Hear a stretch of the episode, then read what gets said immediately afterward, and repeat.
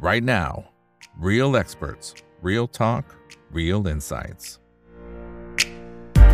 สวัสดีครับ สวัสดีเพื่อนๆนักทุนทุกคนนะครับ นี่คือไรนาบายอีกวันโพสทุกเรื่องที่นักทุนต้องรู้นะครับ และสำหรับเช้าวันนี้ก็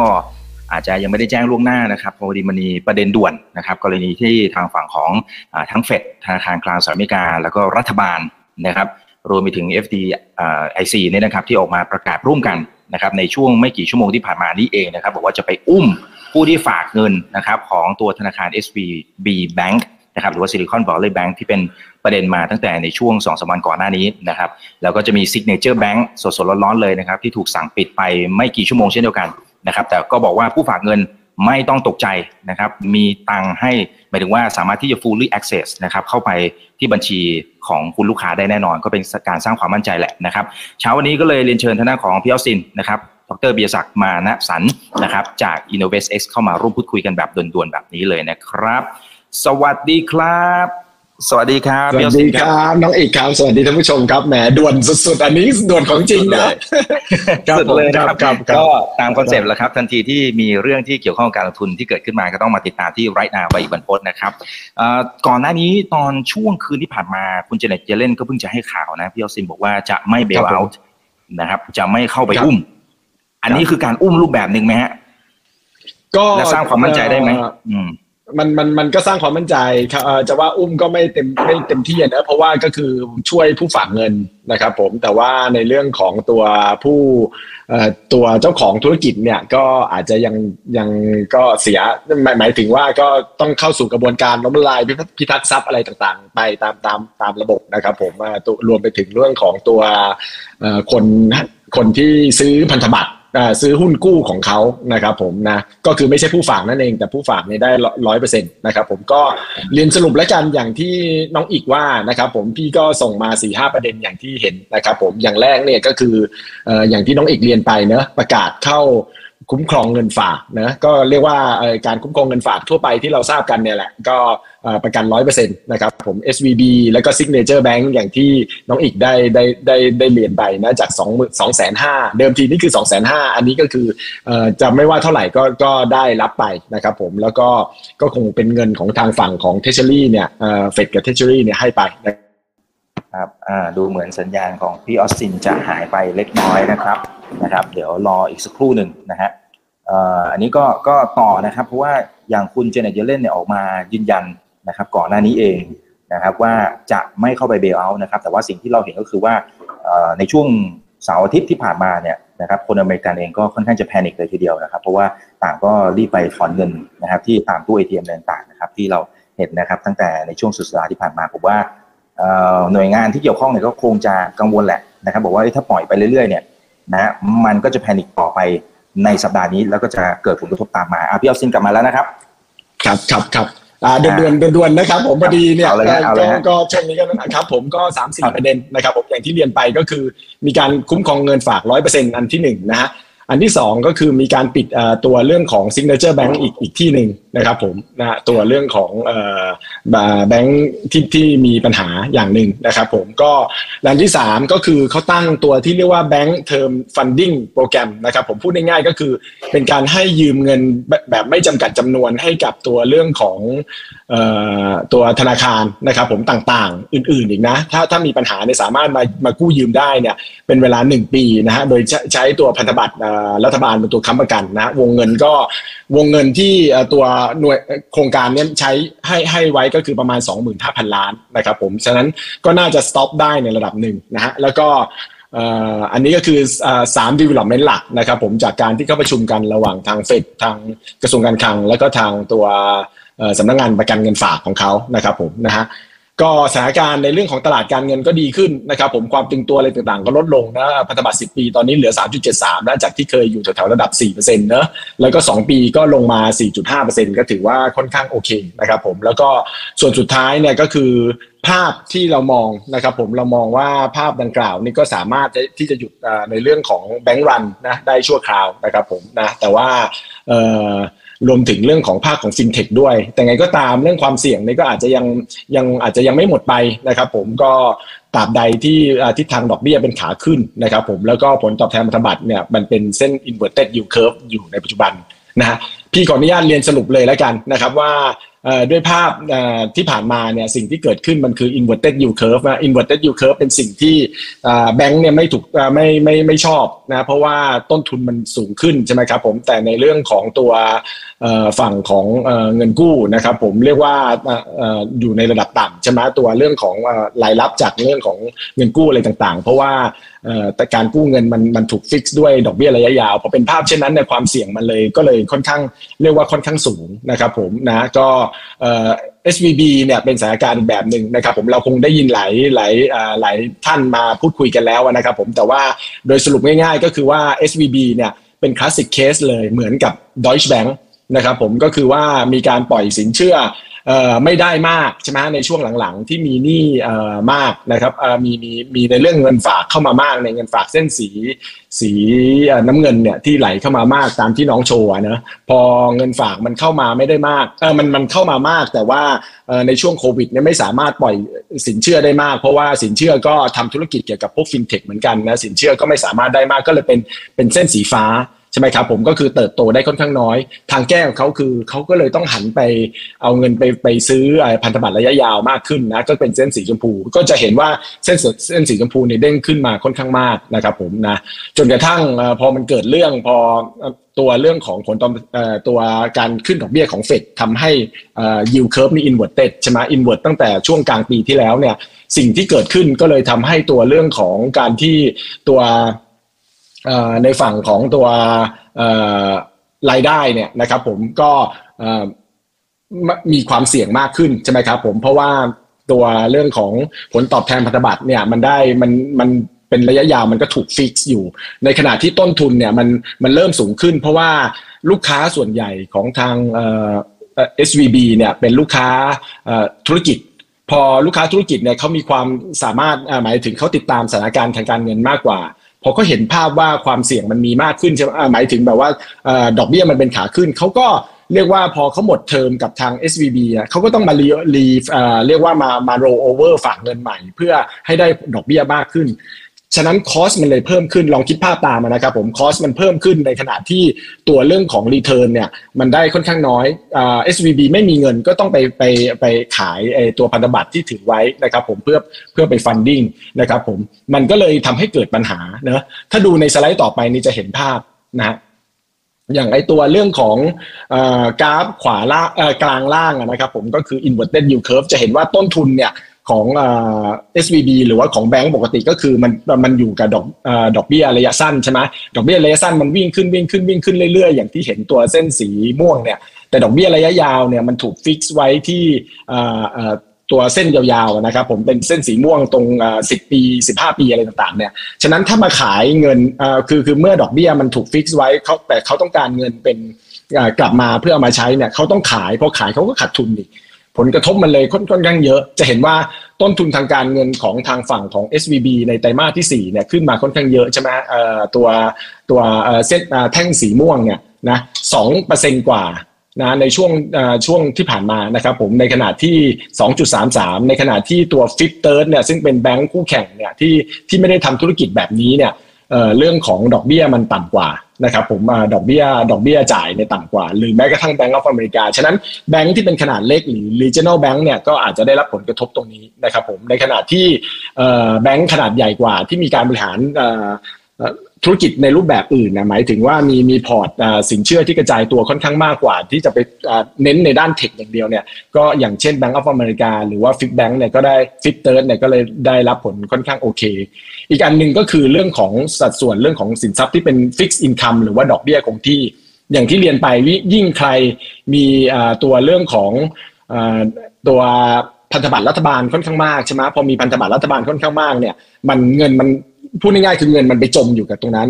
ถ้าเผื่อจะเอาเงินออกมา เพื่อจะเอามาจ่ายดอกเบี้ยให้กับคนฝากเงินเนี่ยก็ต้องขายด้วยด้วยราคาที่ลดลง อันนี้ก็เลยเป็นความเสี่ยง แล้วภาพในตอนนี้มันมันเริ่มความเสี่ยงมันมากขึ้นนะครับ ผมอย่างที่เราเห็นภาพกันในวันเสาร์อาทิตย์ใช่ไหมเพราะว่าลูกค้าของ SVB เนี่ยไม่ใช่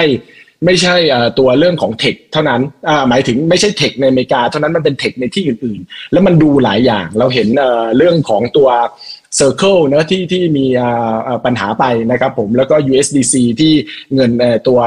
stable coin ที่ถูกเรื่องของราคามันลดลงต่ำกว่าหนึ่งเนี่ยหลักๆก็คือเพราะว่าคนก็เริ่มมีความกังวลตรงนี้ตัว Circle ก็ไม่สามารถได้ได้เงินด้วย แต่ในปัจจุบันพอเกิดสถานการณ์อย่างนี้ขึ้นภาพมันก็เลยดีขึ้นตัว Circle ก็ก็เหมือนเห็นสัญญาณที่ที่ดีขึ้นนะ ตัวเพกเนี่ยเข้าเข้ามาตอนนี้เข้าใจว่า 98 เซนละคือเข้าเข้าใกล้1 1ดอลลาร์คือสถานการณ์มันบรรเทาได้ชั่วคราวโดยสรุปนะครับผมแต่ว่าถามว่าความเสี่ยงระยะยาวมันยังมีอยู่ไหมมันยังมีอยู่ตราบใดที่เส้นสีม่วงข้างล่างยังเป็นแบบนี้เนี่ย นะฮะแล้วก็แล้วก็มีสิทธิ์ที่จะเป็นแบบนี้มากขึ้นด้วยเพราะว่าเฟดจะขึ้นดอกเบี้ยอีกสองสามครั้งถ้าอย่างน้อยใช่ไหมมันก็จะยิ่งดันขึ้นไปนะครับ ผมก็เรียนสรุปประมาณนี้ครับผมครับ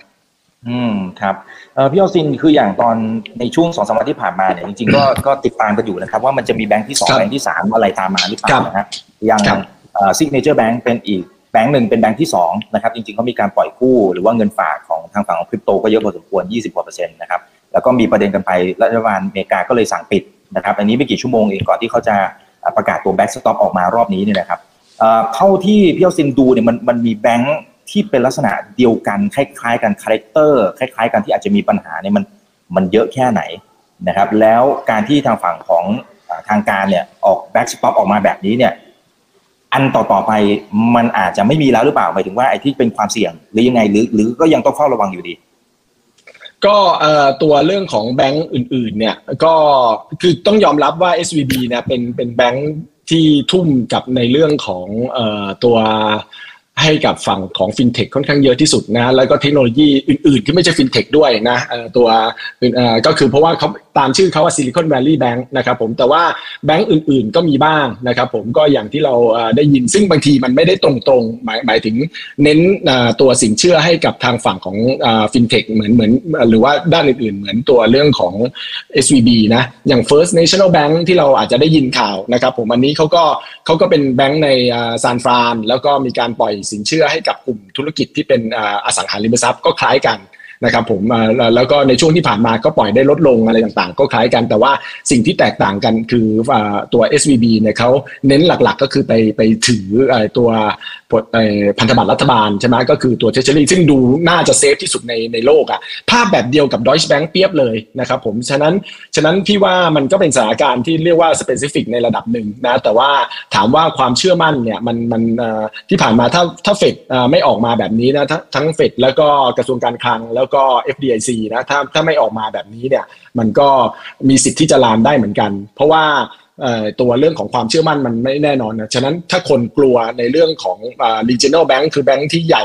กลางๆ เป็นภูมิภาคนะ มันมีสิทธิ์ที่จะลามไปภูมิภาคแบงค์ในระดับเดียวกันในที่อื่นๆได้นะครับ ผมก็ก็เรียกว่าพอเป็นอย่างนี้ก็ก็เซฟได้ในระดับหนึ่งแต่อย่างที่พี่คุยแหละว่า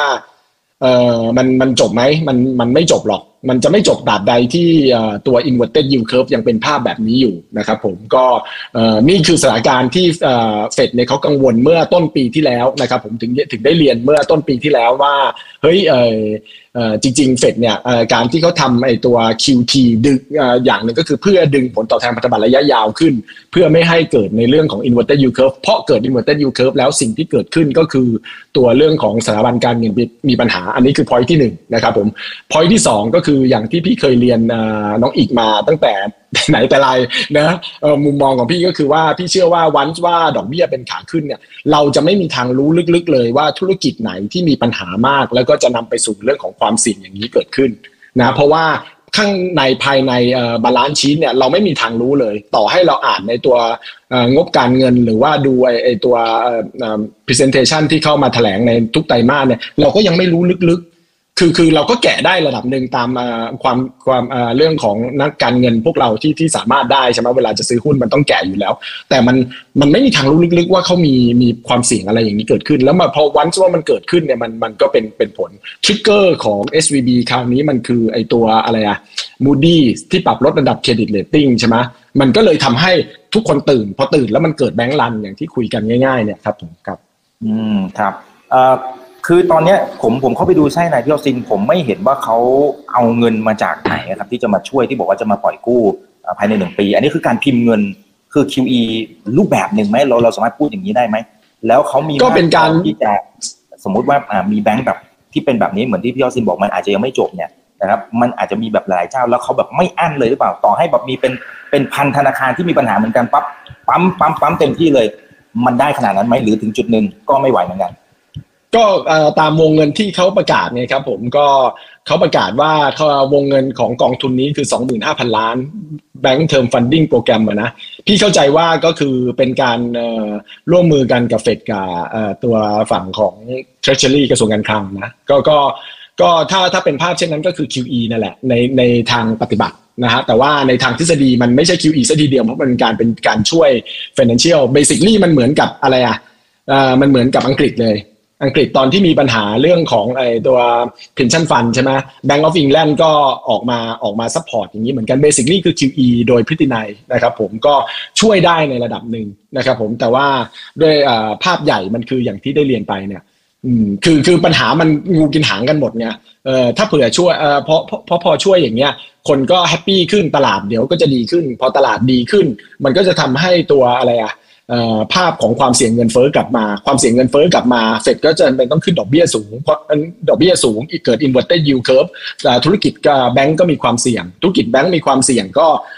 ถ้าจะเกิด run on bank ก็ต้องมา support ผ่าน QE จะเห็นไหมฮะว่าว่าภาพหลักๆเนี่ยในที่สุดมันคืองูกินหางมันมันมันแก้มันแก้ไม่ได้เต็มที่นะครับผมก็คงต้องต้องต้องต้องดูไปครับผมครับ อืมครับ อ่า โอเค อันนี้เป็นเป็นเหตุการณ์สดๆนะครับ เราก็มาวิเคราะห์กันแบบสดๆเลยนะครับ เพื่อนนักลงทุนสวัสดี 1,300 ท่านนะครับยังกดไลค์กดแชร์ในช่วงเช้าวันนี้ด้วยนะครับ YouTube TikTok อย่าลืมไป follow กันด้วยนะครับ เอ่อ ตอนนี้สัญญาณอาจจะหมายถึงสัญญาณของตลาดนะครับ ถ้าเป็นทางฝั่งของอเมริกาในดาวโจนส์ futures เนี่ยบวกนะครับยอดซินประมาณ 2-300 จุดนะครับแต่ว่าฝั่งเอเชีย เฮ้ย เอเชียเปิดตลาดมาติดลบนะพี่ยอดซิน นะฮะเดี๋ยวเดี๋ยวต้องติดตามยังยังยังอาจจะคล้ายๆว่าค่อยๆย่อยข่าวกันเนี่ยเพราะเราก็ยังเราก็ยังเนี่ยเริ่มมาย่อยกันตอนเนี้ยเนี่ยเรากำลังย่อยกันอยู่ฉะนั้น นักลงทุนทั่วโลกในในฝั่งนั้นเขาก็กำลังย่อยเหมือนกันว่าให้มันดีไม่ดียังไง ซึ่งระยะสั้นมันดีแน่นอนนะพี่พี่เห็นผลตอบแทนพันธบัตรลงมาขนาดนี้ก็ดอลลาร์อ่อนลงมาหน่อยนึงอย่างเงี้ยก็ถือว่าโอเคแล้วล่ะ พี่ว่าตลาดวันนี้คงคงไม่น่าจะแย่มากนะครับผมแต่ว่าก็คงต้องดูต่อไปแหละเซนติเมนต์เราเราก็ไม่สามารถร้อยเปอร์เซ็นต์นะนะแต่ว่าในระยะสั้นมันก็ช่วยได้ในระดับหนึ่งครับผมครับอ่าครับแล้วถ้าดูจากตลาดญี่ปุ่นนะครับ ตอนนี้ยังติดลบประมาณ 1.29%แต่ว่าในระหว่างที่เราคุยตอนช่วงแรกๆเนี่ยติดลบประมาณสัก 1.4%เท่ากับว่าติดลบน้อยลงนะอ่าโอเค เดี๋ยวต้องรอติดตามไปนะครับยังมีความผันผวนนะครับพอสมควรเลยทีเดียวนะครับเอ่อแต่ถ้าถ้าสมมติว่าเป็นในมุมอย่างตอนเนี้ยที่เขาบอกจะอุ้มเนี่ยคือเขาอุ้มเฉพาะฝั่งคนฝากเงินใช่ไหมพี่ออสิน อันนี้เฉพาะด้านนี้ถูกไหมใช่ใช่ถูกต้องไอ้คุณลูกค้าไอ้พวกผู้ถือหุ้นนะครับ หรือ tech startup อะไรต่างๆ เนี่ยเฮ้ย ไอ้ตรงนี้อาจจะกลายเป็นประเด็นหรือเปล่าครับพี่ออสินใช่ครับว่าก็อาจจะอาจจะไม่พอตรงในมุมนี้ถูกไหมฮะ คือผู้ฝากเงินอาจจะระยะยาวรวมถึงคือคือพี่พี่มองว่ามันจะไม่เกิด bank run แต่มันจะเกิด silent bank run silent bank run คือคนก็ไม่ค่อยเข้าไปฝากเงินมาก เพราะรู้ว่าในที่สุดความเสี่ยงมันก็ยังมีอยู่ แบงก์จะขาด funding ในระยะต่อไปเหมือนกัน แต่ว่าจะยังไม่แย่มากขนาดนี้คือคือไม่เกิดปัญหาขนาดนี้ แต่ว่าภาพจะไม่ค่อยมาหมายถึง liquidity อะไรต่างๆ มันจะเริ่มค่อยๆ dry up อีกการหนึ่งก็คือเรื่องของการลงทุนในในในหุ้นในกลุ่มธนาคารก็อาจจะเรียกว่าไม่ค่อยสดใส เพราะว่าเราพบเราเริ่มเห็นความเสี่ยงแล้ว แล้วถ้าเบื่อมาคิดตรงๆ ก็อย่างที่พี่เรียนไปว่าความเสี่ยงในมันคือในเชิงระบบมันคือ inverted yield curve ฉะนั้นก็ลองดูว่าแบงก์ไหนมีไอตัวเรื่องของสินทรัพย์ที่เป็นฟิกซ์อินคัมค่อนข้างมากใช่ไหมก็คือตัวพันธบัตรรัฐบาลค่อนข้างมากก็จะเป็นความเสี่ยง นะครับผมก็ก็เป็นอย่างนี้ แล้วท่ามกลางดอกเบี้ยขาขึ้นเศรษฐกิจที่ชะลอตัวอย่างที่เรารู้อะคือ macro backdrop มันไม่ค่อยสวยใช่ไหมฉะนั้นภาพภาพใหญ่ ๆ มันอาจจะไม่ไม่ไม่ค่อยสดใส จริง ๆ อย่างที่เอ่อ InnovestX อะเราก็มีเตือนนะครับผมเสาร์อาทิตย์นี้เราทำงานกันหนักมากนะก็มีตัวเรื่องของทางทางบอร์ดนี่ก็ออกตัวเรื่องของ message ให้กับลูกค้าก็เตือนมาตลอดนะครับว่าว่าแบบว่าในระยะต่อไปความผันผวนความอะไรเรื่องของความปั่นป่วนในตลาดมีค่อนข้างเยอะก็ลงทุนก็ต้องระมัดระวังค่อนข้างมากสถานการณ์วันนี้ที่เราคุยกันอันนี้ อันนี้มาถือว่าเป็นสถานการณ์ที่ดีขึ้นนะครับผมแต่ว่าก็อย่าเรียกว่า happy แล้วเลย แล้วก็ลงทุนอย่างอย่างไม่ลืมหูลืมตาอะไรต่างๆ เลยก็คือต้องระมัดระวัง เพราะว่าถึงแม้เฟดจะช่วยก็อย่างที่น้องอีกถามก็คือช่วยเฉพาะผู้ฝากเงินนะครับผมผู้เป็นผู้ถือหุ้นเนี่ยไม่ได้ไม่ได้ช่วยนะครับผมก็ก็เป็นความเสี่ยงนี้แล้วก็เนี่ยอย่างที่เราเห็นเนี่ยเราคุยคุยกันพอ SVB มีปัญหามาสู่ First National Bank อยู่ดีๆปิด Signature Bank ซึ่งเราไม่รู้จักใช่ไหมเราเราไม่มีทางรู้ลึกๆเลยว่ามันจะมีอันอื่นอีกหรือเปล่านะครับผมก็อาจจะต้องระมัดระวังในจุดนี้ด้วยครับผมครับ อืมครับอ่าผมขอดึงคำถามจากคุณผู้ชมทางบ้านสักหนึ่งถึงสองคำถามนะพี่ยอสินเอ่อคุณเจเจนะครับ บอกว่าแบงก์อื่นจะกระทบไหม เช่นแบงก์ขนาดใหญ่พวกเวลฟาโกก็คิดว่าไม่น่าจะมากนะครับผมสาเหตุหลักๆ ก็เพราะว่าตัวเรื่องของรูปแบบมันแตกต่างกันในระดับหนึ่งนะก็ตัวเข้าใจว่าพอแบงก์เนี่ยมีปัญหาคนที่ถอนเงินจาก SVB ก่อนที่เขาจะปิดทันนะก็เอาเงินไปฝากในเวลฟาโกเนี่ยแหละนะครับผมก็ ฉะนั้นแบงก์ขนาดใหญ่ก็เซฟในระดับหนึ่งนะครับผมแล้วก็ที่ผ่านมาเฟดเนี่ยเขาทำ stress test กันค่อนข้างมากในในแบงก์ขนาดใหญ่ใช่ไหมแล้วก็เขาเรียกว่าอะไรนะตัว ประมาณว่าแบงก์ไหนที่มีความเสี่ยงในเชิงระบบ systematic แบงก์อะไรเนี่ยนะครับผม SIB หรืออะไรสักอย่างเนี่ยก็แบงก์ไหนที่ขนาดใหญ่จนกระทั่งท่านล้มแล้วมีความเสี่ยงในเชิงระบบเนี่ยเขาจะมีการอัดเพิ่มทุนค่อนข้างมาก ฉะนั้นคิดว่าความเสี่ยงในในฐานะในในเรื่องของแบงก์ใหญ่เนี่ยอาจจะไม่เยอะนะครับผมก็ก็เรียกว่าไอ้นั่นได้นะครับผมเบาใจได้นะฮะแต่ว่าก็อย่างที่เรียนไปอย่า อย่า happy จนเกินไปแล้วกัน เพราะว่ามันมันมันก็ความเสี่ยงมันก็ค่อนข้างสูงโดย โดยภาพรวมของเศรษฐกิจ โดยภาพรวมของภาคการเงินนะครับ ผมครับครับอืมครับเออแต่ผมมองอีกมุมหนึ่งได้ไหมครับว่าสถานการณ์แบบนี้มันอาจจะทำให้แบงก์กลางแบงก์เล็กเนี่ยหมายถึงอเมริกาต่อให้ทางการเนี่ยออกมาเข้ามาช่วยเหลือเนี่ย แต่ผมว่าลึกๆคนอเมริกันถ้าเราเป็นถ้าเราอยู่อเมริกาผมว่า เราอาจจะไปหาแบงก์ใหญ่หมายถึงว่าอาจจะฝากเงินก็ก็จะไปหาแบงก์ใหญ่แล้วนะครับแทนที่จะไปแบงก์เล็กนั่นหมายความว่าจริง ๆ แล้วคนที่อาจจะได้ประโยชน์จากสถานการณ์แบบนี้เนี่ยมันคือแบงก์ใหญ่หรือเปล่า ที่อาจจะรูปห่วงรูปหาง หรืออาจเข้าไปซื้อกิจการในราคาที่ถูกๆหน่อย อะไรก็เป็นไปได้ใช่ใช่ใช่ใช่ใช่ก็เป็นเป็นไปได้ครับผมก็อาจจะเกิดการ consolidate ในในในตัวแบงค์นะครับผมในในเรื่องของภาคการเงินในระดับหนึ่งใช่เลยครับผมเพราะว่าแบงค์เล็กก็มีปัญหาอย่างที่น้องอีกวิเคราะห์เลยถูกต้องเลย แล้วก็อีกอย่างหนึ่งที่อาจจะเห็นภาพเกิดขึ้นในระยะต่อไปคือฟินเทค ก็อาจจะเกิดการควบรวมการอะไรต่างๆ มากขึ้นนะครับผมโดยที่ธุรกิจใหญ่ที่มี funding มีอะไรต่างๆ มากกว่าก็อาจจะรวมมากขึ้นตัว Exchange ตัวเรื่องของไม่ว่าจะเป็นด้านอื่นๆ gaming หรืออะไรต่างๆ ก็ตามเนี่ยนะฮะใครที่มี funding ค่อนข้างเยอะ แล้วก็ทำธุรกิจเนี่ยเรียกว่าสามารถสายป่านยาวกว่าเนี่ยสามารถน่าจะอยู่รอดมากกว่าตัวตัวขนาดเล็กครับผมครับครับขอเป็นสุดท้ายแล้วกันนะครับ คือ comment เยอะมากจริงนะครับคงไล่ไม่หมดผม ผมนั่งดูอยู่มุมนั้นอ่าชื่อชื่อนี้จริงๆนะครับเขาบอกว่าเฮ้ยอย่างเงี้ย QE เพิ่มอีกแล้วเหรอครับ แล้วปัญหาเงินเฟ้อเนี่ย มันจะลดลงได้หรืออ่าก็อย่างที่ท่านถามเลย ใช่ก็ก็มันมันก็เป็นเป็นในนั้นที่ขัดแย้งกันนะในทางหนึ่งก็คือทำ QT ทำการขึ้นดอกเบี้ยในทางหนึ่งก็คือพอเกิดปัญหาก็อัดสภาพคล่องก็มาช่วย เฟดก็จะส่งสัญญาณว่ามันคนละเรื่องกันนะ มันอันนี้มันช่วยชั่วคราวนะ เหมือน BOE แหละ มันก็มันก็อย่างนั้นแต่ในทางปฏิบัติมันก็เป็นการที่เพิ่มสภาพคล่องครับผมก็เป็นอย่างที่คุณอะไรนะ คนที่อยู่มุมนั้นไม่ได้อยู่มุมนี้ใช่ไหมก็ก็ถ้าคุณคุณคุณเขาว่าไว้เลยครับผมครับครับเป็นอย่างนั้นครับครับผมโอเคเอาละฮะก็คุยกันพอสมควรก็วิเคราะห์กันแบบด่วนๆนะครับเอ่ออุ้ยอุ้ยท่านนี้ท่านนี้ อันที่สำคัญในสำคัญไทยเจอผลกระทบไหมแบงก์ไทยเป็นอย่างไรอะยาสินอันนี้สุดท้ายแล้วกันก็ก็พี่มองภาพว่าเอ่อด้วยด้วยด้วยภาพการที่เฟดเข้ามาช่วยขนาดเนี้ยสถานการณ์มันก็อาจจะ safe ขึ้นนะครับผมแล้วก็ธุรกิจในประเทศไทยนะโดยภาพรวมนะไม่ใช่เฉพาะเรื่องของการเงินหรือว่าอะไรนี้ก็อาจจะดูในเรื่องของ tech ด้วย เพราะว่า funding ที่ลิงก์กันกับทางฝั่งของเอ่อตัวตัวในอเมริกาโดยเฉพาะ SVB เนี่ยเราเราไม่รู้ลึกๆ พี่เห็นตัว paper ของทางฝั่งของบูเบิร์กนะเขาบอกว่าธุรกิจอย่าง tech ในอินเดีย หรือธุรกิจใน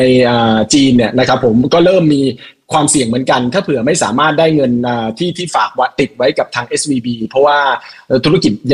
เหล่านั้นบางทีก็ใช้ working cap หรือว่าเรื่องของ payroll ผ่านจาก SVB ด้วยเหมือนกัน พอถูกประกาศติดด้วย 2 5 0 0 0มันเลยไปไม่ได้ พอเป็นภาพเช่นนี้มันก็เลยสามารถอยู่รอดได้ในระดับหนึ่งแต่แน่นอนในระยะต่อไปเขาคงต้องเปลี่ยนรูปแบบเปลี่ยนฟันดิ้งเปลี่ยนระบบการดูแลนะครับผมแต่ว่าณปัจจุบันเนี่ยสถานการณ์ก็ดีขึ้นทั้งหมดนะฮะพอพอเรียกว่าเฟดเข้ามาอุ้มผู้ฝากเงิน SVB ก็อุ้มแทบจะทั่วโลกคนที่ทำธุรกิจกับ SVB ทั้งหมดนะครับผมครับครับอ่าครับโอเคเอาละครับยอสินขอบพระคุณมากๆนะครับ ที่มาวิเคราะห์แบบด่วนแบบนี้แล้วก็ขอบคุณขอบคุณครับ 1,500 ท่านที่ยังอยู่ในช่วงเช้าวันนี้ด้วยนะนะครับแล้วเดี๋ยวถ้ามันมีความคืบหน้าอะไรก็อาจจะรบกวนเพิ่มเติมนะครับขอบคุณทุกท่านที่คอมเมนต์ด้วยนะครับทันทีที่มีเหตุการณ์อะไรที่เกี่ยวข้องกับการลงทุน ก็มาที่นี่ได้ครับร้อยนาบายอีกบรรพททุกเรื่อง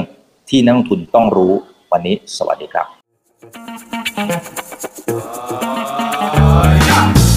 ถ้าชื่นชอบคอนเทนต์แบบนี้อย่าลืมกดติดตามช่องทางอื่นๆด้วยนะครับไม่ว่าจะเป็น Facebook, YouTube, Line Official, Instagram และ Twitter จะได้ไม่พลาดการวิเคราะห์และมุมมองเศรษฐกิจ และการลงทุนดีๆ แบบนี้ครับ